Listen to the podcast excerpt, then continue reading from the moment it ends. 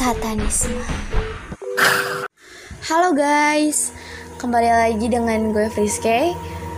Di sini gue ingin melanjutkan sharing gue tentang satanisme.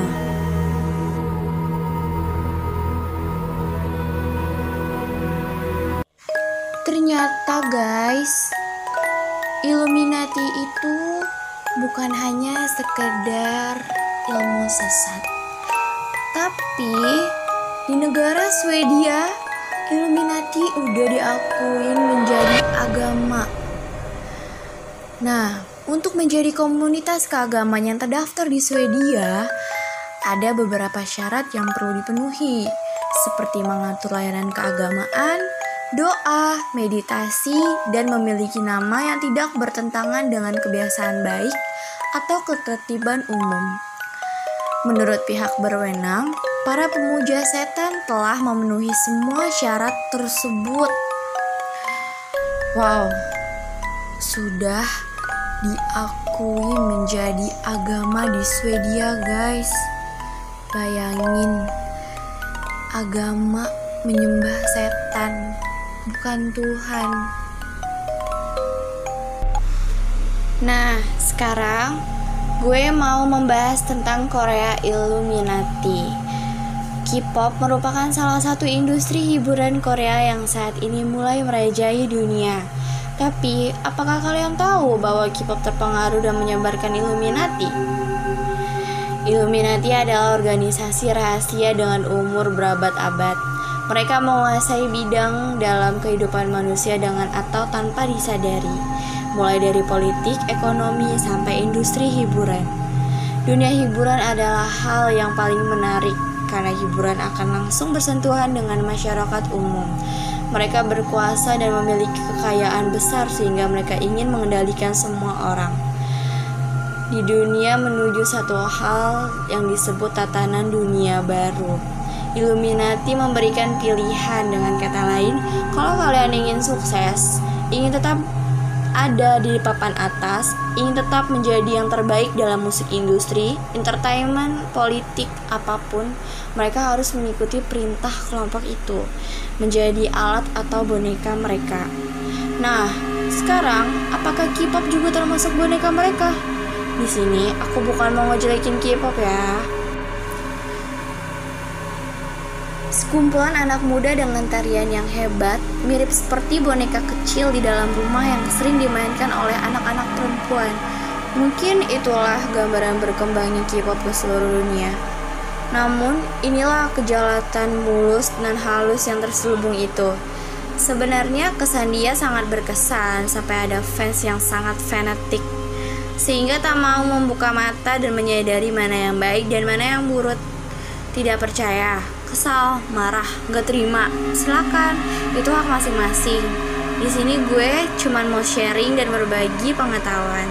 Tidak bermaksud untuk menjudge, tapi be aware. Yang pertama itu ada menutup sebelah mata. Mungkin kita berpikir itu hanya sebuah gaya. Akan tetapi dengan menutup sebelah mata satu melambangkan simbol dajjal dan menyerupai kaum satanisme. Yang kedua, ada simbol O atau oke dengan tangan. Simbol dengan menaikkan tiga jari adalah simbol dari angka 6 yang berarti 666 angkanya setan. 3. Wardrobe Pakaian yang digunakan oleh penyanyi K-pop mencerminkan konsep citra tertentu. Lelaki adalah manly macho. Sebagian berkonsepkan feminine girly. Yang keempat ada anti-humanisme. Dalam Ice Cream by Hyuna, Yuna melanggar seorang badut dan semua orang pada awalnya terdiam, namun kemudian mereka kembali beruforia dan tidak peduli. Tak menolong, apakah ini gambaran kalau manusia sudah tidak menaruh peduli sesama manusia? Dalam seksi Love by Tara drama version, di situ juga digambarkan peperangan lawan pedang di tengah hiruk-piluk diskotik dan semua orang yang menari di situ tidak peduli terhadap peperangan dan kematian. Inilah salah satu Illuminati menghapus rasa sosial manusia. Waduh, waduh, ternyata K-pop yang selama ini kita dengerin dan kita fansin itu mengandung Illuminati, guys. Ternyata selain tarian-tarian K-pop dan gerakan-gerakan K-pop, ada juga lagu yang uh, kaitannya dengan pemujaan setan. Kira-kira apa aja ya guys? Yuk, kita sebutin. Yang pertama itu ada What Do You Mean dari Justin Bieber menyebutkan nama Baphomet. Uh, pasca putus pertama kali dari Selena Gomez, Justin Bieber meluncurkan tiga lagu sekaligus, What Do You Mean, Sorry, dan Love Yourself. Semua orang memaknai tiga lagu tersebut atas penyesalan Bieber terhadap kandasnya hubungan romansa mereka. Namun, beberapa pecinta musik memaknainya dengan arti lain. Video backmasking dari lagu Justin Bieber yang berjudul What Do You Mean dan malah menemukan kata-kata seperti ia membunuh semuanya. Yahweh dan Baphomet. Perangilah sendiri. Baphomet di sini adalah iblis yang ditulis dalam Alkitab dan sering ditemukan sebagai ikon pemujaan setan. Sedangkan Yahweh berarti Tuhan dalam agama Yahudi. Ngeri banget ya guys ya. Yang kedua ada Daeyong dari Kesha yang meramalkan tentang penembakan massal di SD Sandy Hook, Amerika Serikat. Mungkin sebagian besar dari sahabat bombastis Sabom tidak kenal siapa tahu itu Keisha. Hal tersebut karena ia belum pernah mengadakan konser yang besar di Indonesia. Meskipun begitu, dalam industri musik Amerika, ia adalah salah satu penyanyi berpengaruh seperti layaknya Rihanna atau Alan Walker. Lagu Dayong dirilis pada November 2012. Sebagian besar pecinta musik dunia pun menikmati karya dari Kesha. Namun, setelah teknik backmasking digunakan, hal tak terduga mulai muncul. Kalimat seperti iblis membuat tanda lahir satanisme, serta sandi terburuk ada di Sandy Hook bermunculan. Ngerinya, satu bulan setelah lagu ini dirilis, penembakan massal yang terjadi di SD Sandy Hook Amerika Serikat terjadi. Siswa berumur 6 hingga 7 tahun pun tewas bersamaan. Di Disturbia yang dinyanyikan oleh Rihanna menyampaikan pesan secara jelas. Ketika mendengar nama Rihanna, pasti Sabo menyiap lagu Umbrella.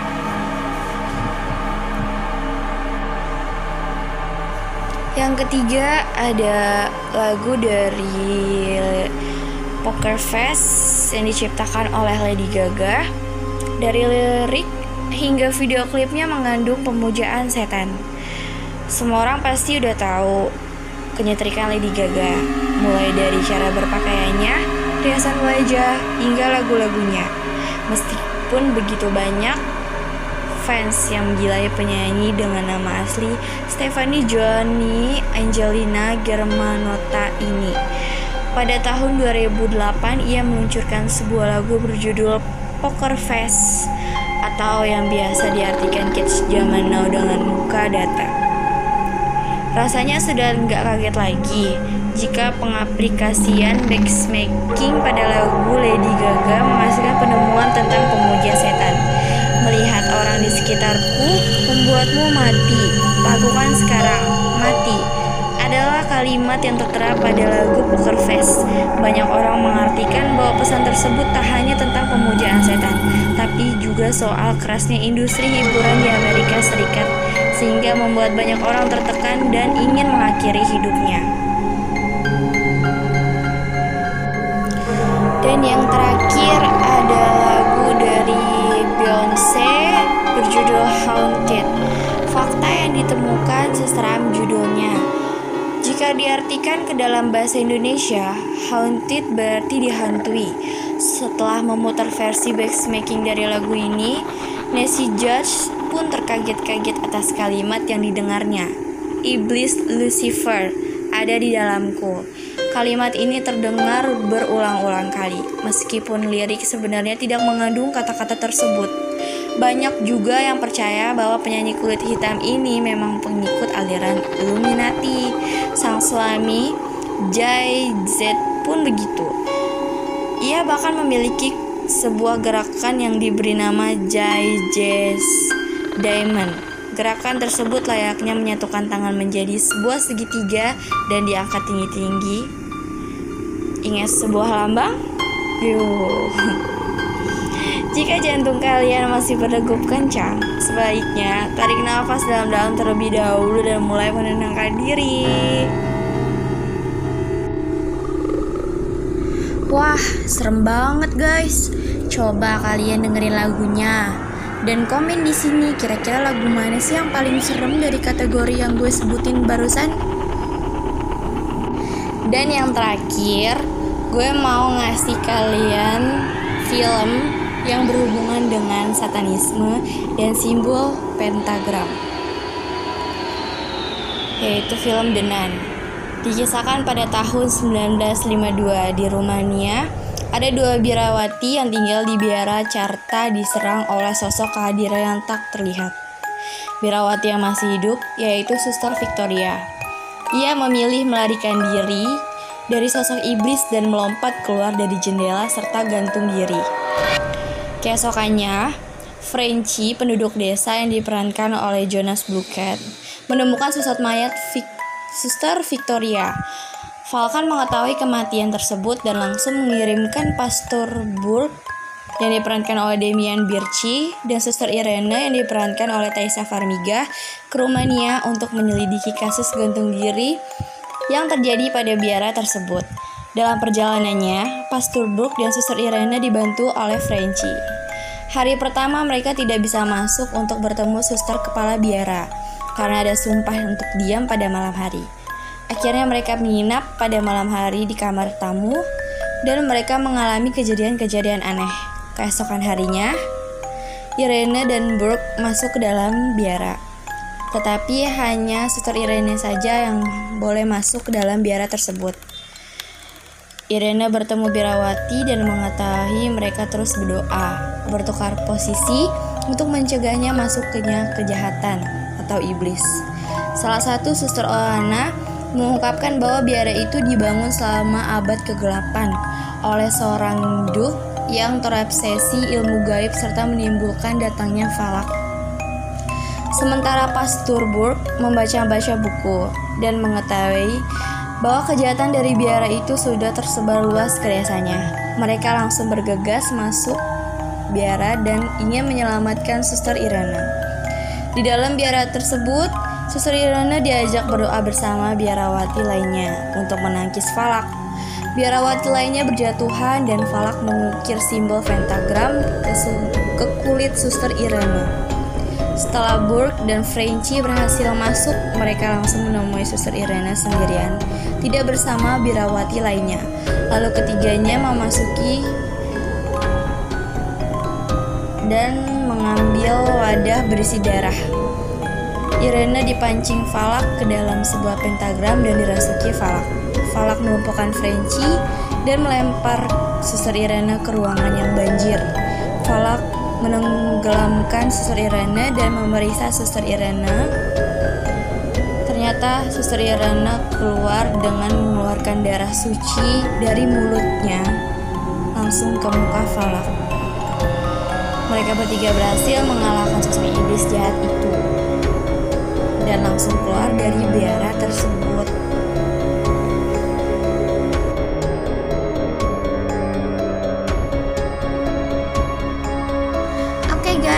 Nggak berasa sekarang saatnya gue pamit. Uh, menurut kalian apakah Illuminati asli dan ingin menguasai dunia? Atau cuma sekedar ketakutan masyarakat? Please komen di bawah buat ide-ide episode selanjutnya. Semoga kalian suka episode gue kali ini. See you guys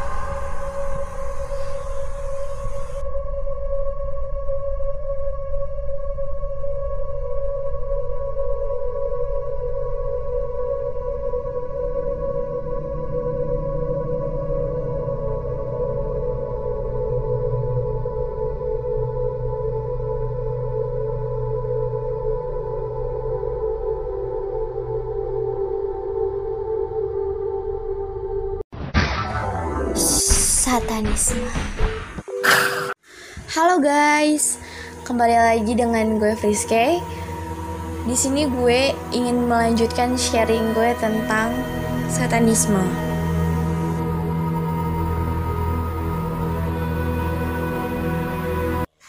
Ternyata guys, Illuminati itu bukan hanya sekedar ilmu sesat. Tapi di negara Swedia, Illuminati udah diakuin menjadi agama.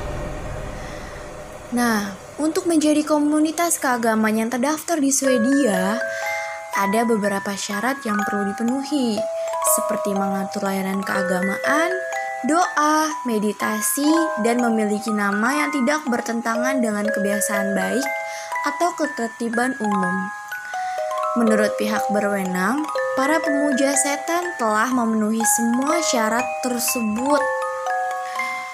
Wow, sudah diakui menjadi agama di Swedia, guys. Bayangin, agama menyembah setan, bukan Tuhan. Nah, sekarang gue mau membahas tentang Korea Illuminati. K-pop merupakan salah satu industri hiburan Korea yang saat ini mulai merajai dunia. Tapi, apakah kalian tahu bahwa K-pop terpengaruh dan menyebarkan Illuminati? Illuminati adalah organisasi rahasia dengan umur berabad-abad. Mereka menguasai bidang dalam kehidupan manusia dengan atau tanpa disadari, mulai dari politik, ekonomi, sampai industri hiburan. Dunia hiburan adalah hal yang paling menarik karena hiburan akan langsung bersentuhan dengan masyarakat umum mereka berkuasa dan memiliki kekayaan besar sehingga mereka ingin mengendalikan semua orang. Di dunia menuju satu hal yang disebut tatanan dunia baru. Illuminati memberikan pilihan dengan kata lain, kalau kalian ingin sukses, ingin tetap ada di papan atas, ingin tetap menjadi yang terbaik dalam musik industri, entertainment, politik, apa pun, mereka harus mengikuti perintah kelompok itu, menjadi alat atau boneka mereka. Nah, sekarang apakah K-pop juga termasuk boneka mereka? Di sini aku bukan mau ngejelekin K-pop ya. Sekumpulan anak muda dengan tarian yang hebat, mirip seperti boneka kecil di dalam rumah yang sering dimainkan oleh anak-anak perempuan. Mungkin itulah gambaran berkembangnya K-pop ke seluruh dunia. Namun, inilah kejalatan mulus dan halus yang terselubung itu. Sebenarnya kesan dia sangat berkesan sampai ada fans yang sangat fanatik sehingga tak mau membuka mata dan menyadari mana yang baik dan mana yang buruk. Tidak percaya, kesal, marah, gak terima, silakan. Itu hak masing-masing. Di sini gue cuman mau sharing dan berbagi pengetahuan. Tidak bermaksud untuk menjudge, tapi be aware. Yang pertama itu ada menutup sebelah mata. Mungkin kita berpikir itu hanya sebuah gaya. Akan tetapi dengan menutup sebelah mata satu melambangkan simbol dajjal dan menyerupai kaum satanisme. Yang kedua, ada simbol O atau oke dengan tangan. Simbol dengan menaikkan tiga jari adalah simbol dari angka 6 yang berarti 666 angkanya setan. 3. Wardrobe Pakaian yang digunakan oleh penyanyi K-pop mencerminkan konsep citra tertentu. Lelaki adalah manly macho. Sebagian berkonsepkan feminine girly. Yang keempat ada anti-humanisme. Dalam Ice Cream by Hyuna, Hyuna melanggar seorang badut dan semua orang pada awalnya terdiam, namun kemudian mereka kembali beruforia dan tidak peduli. Tak menolong, apakah ini gambaran kalau manusia sudah tidak menaruh peduli sesama manusia? Dalam seksi Love by Tara drama version, di situ juga digambarkan peperangan lawan pedang di tengah hiruk-piluk diskotik dan semua orang yang menari di situ tidak peduli terhadap peperangan dan kematian. Inilah salah satu Illuminati menghapus rasa sosial manusia. Waduh, waduh, ternyata K-pop yang selama ini kita dengerin dan kita fansin itu mengandung Illuminati, guys. Wow. Ternyata selain tarian-tarian K-pop, dan gerakan-gerakan K-pop. Ada juga lagu yang uh, kaitannya dengan pemujaan setan. Kira-kira apa aja ya guys? Yuk kita sebutin. Yang pertama itu ada What Do You Mean dari Justin Bieber menyebutkan nama Baphomet. Pasca putus pertama kali dari Selena Gomez, Justin Bieber meluncurkan tiga lagu sekaligus, What Do You Mean, Sorry, dan Love Yourself. Semua orang memaknai tiga lagu tersebut atas penyesalan Bieber terhadap kandasnya hubungan romansa mereka. Namun, beberapa pecinta musik memaknainya dengan arti lain. Video backmasking dari lagu Justin Bieber yang berjudul What Do You Mean dan malah menemukan kata-kata seperti ia membunuh semuanya. Yahweh dan Baphomet. Perangilah sendiri. Baphomet di sini adalah iblis yang ditulis dalam Alkitab dan sering ditemukan sebagai ikon pemujaan setan. Sedangkan Yahweh berarti Tuhan dalam agama Yahudi. Ngeri banget ya guys ya. Yang kedua ada Yong dari Kesha yang meramalkan tentang penembakan massal di SD Sandy Hook, Amerika Serikat. Mungkin sebagian besar dari sahabat bombastis Sabom tidak kenal siapa tahu itu Keisha. Hal tersebut karena ia belum pernah mengadakan konser yang besar di Indonesia. Meskipun begitu, dalam industri musik Amerika, ia adalah salah satu penyanyi berpengaruh seperti layaknya Rihanna atau Alan Walker. Lagu Dayong dirilis pada November 2012. Sebagian besar pecinta musik dunia pun menikmati karya dari Kesha. Namun, setelah teknik backmasking digunakan, hal tak terduga mulai muncul. Kalimat seperti iblis membuat tanda lahir satanisme, serta sandi terburuk ada di Sandy Hook bermunculan. Ngerinya, satu bulan setelah lagu ini dirilis, penembakan massal yang terjadi di SD Sandy Hook Amerika Serikat terjadi. Siswa berumur 6 hingga 7 tahun pun tewas bersamaan. Di Disturbia yang dinyanyikan oleh Rihanna menyampaikan pesan secara jelas. Ketika mendengar nama Rihanna, pasti Sabo menyiap lagu Umbrella.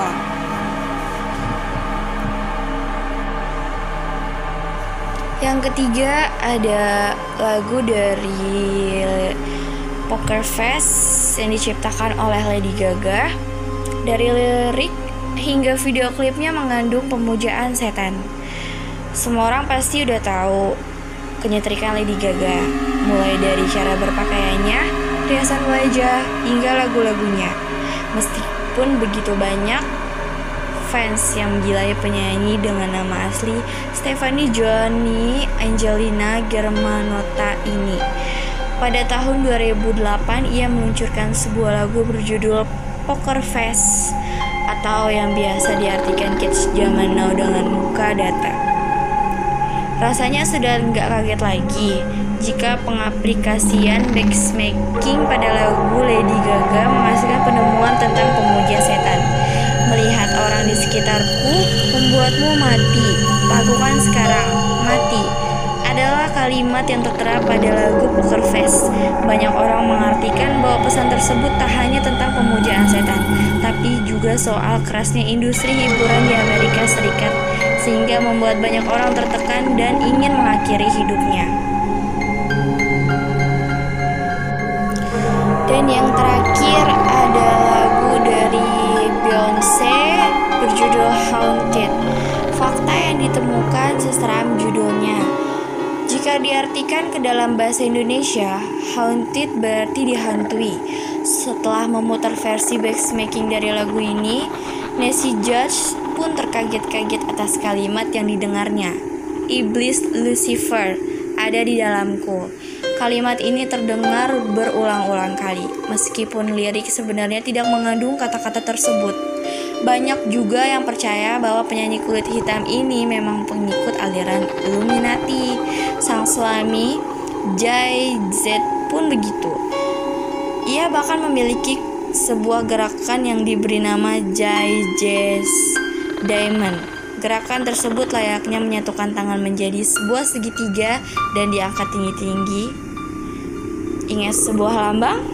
Yuh. Jika jantung kalian masih berdegup kencang, sebaiknya tarik nafas dalam-dalam terlebih dahulu dan mulai menenangkan diri. Wah, serem banget guys. Coba kalian dengerin lagunya.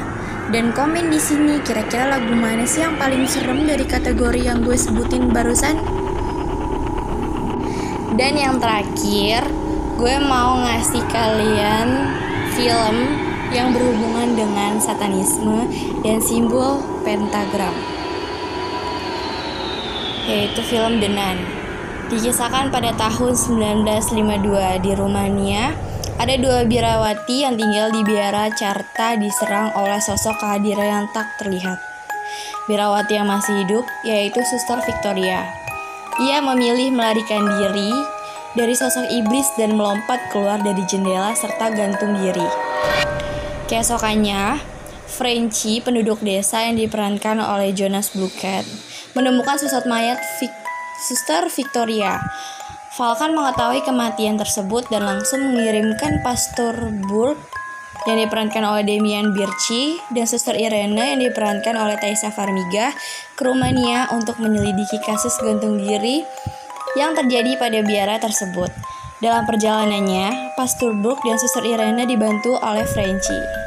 Hari pertama mereka tidak bisa masuk untuk bertemu suster kepala biara karena ada sumpah untuk diam pada malam hari. Akhirnya mereka menginap pada malam hari di kamar tamu dan mereka mengalami kejadian-kejadian aneh. Keesokan harinya, Irene dan Brooke masuk ke dalam biara. Tetapi hanya suster Irene saja yang boleh masuk ke dalam biara tersebut. Irene bertemu Birawati dan mengetahui mereka terus berdoa, bertukar posisi untuk mencegahnya masuknya kejahatan atau iblis. Salah satu suster Oana mengungkapkan bahwa biara itu dibangun selama abad kegelapan oleh seorang duh yang terobsesi ilmu gaib serta menimbulkan datangnya falak. Sementara Pastor Burke membaca-baca buku dan mengetahui bahwa kejahatan dari biara itu sudah tersebar luas ke desanya. Mereka langsung bergegas masuk biara dan ingin menyelamatkan Suster Irana. Di dalam biara tersebut, Suster Irana diajak berdoa bersama biarawati lainnya untuk menangkis falak. Biarawati lainnya berjatuhan dan falak mengukir simbol pentagram ke, ke kulit Suster Irana. Setelah Burke dan Frenchy berhasil masuk, mereka langsung menemui Suster Irena sendirian, tidak bersama biarawati lainnya. Lalu ketiganya memasuki dan mengambil wadah berisi darah. Irene dipancing Falak ke dalam sebuah pentagram dan dirasuki Falak. Falak melumpuhkan Frenchy dan melempar suster Irene ke ruangan yang banjir. Falak menenggelamkan suster Irene dan memeriksa suster Irene. Ternyata suster Irene keluar dengan mengeluarkan darah suci dari mulutnya langsung ke muka Falak.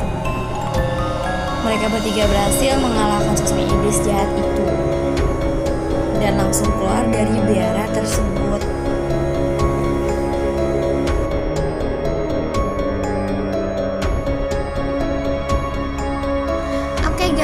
Nggak berasa sekarang saatnya gue pamit. Uh, menurut kalian, apakah Illuminati asli dan ingin menguasai dunia atau cuma sekedar ketakutan masyarakat? Please komen di bawah buat ide-ide episode selanjutnya. Semoga kalian suka episode gue kali ini. See you guys.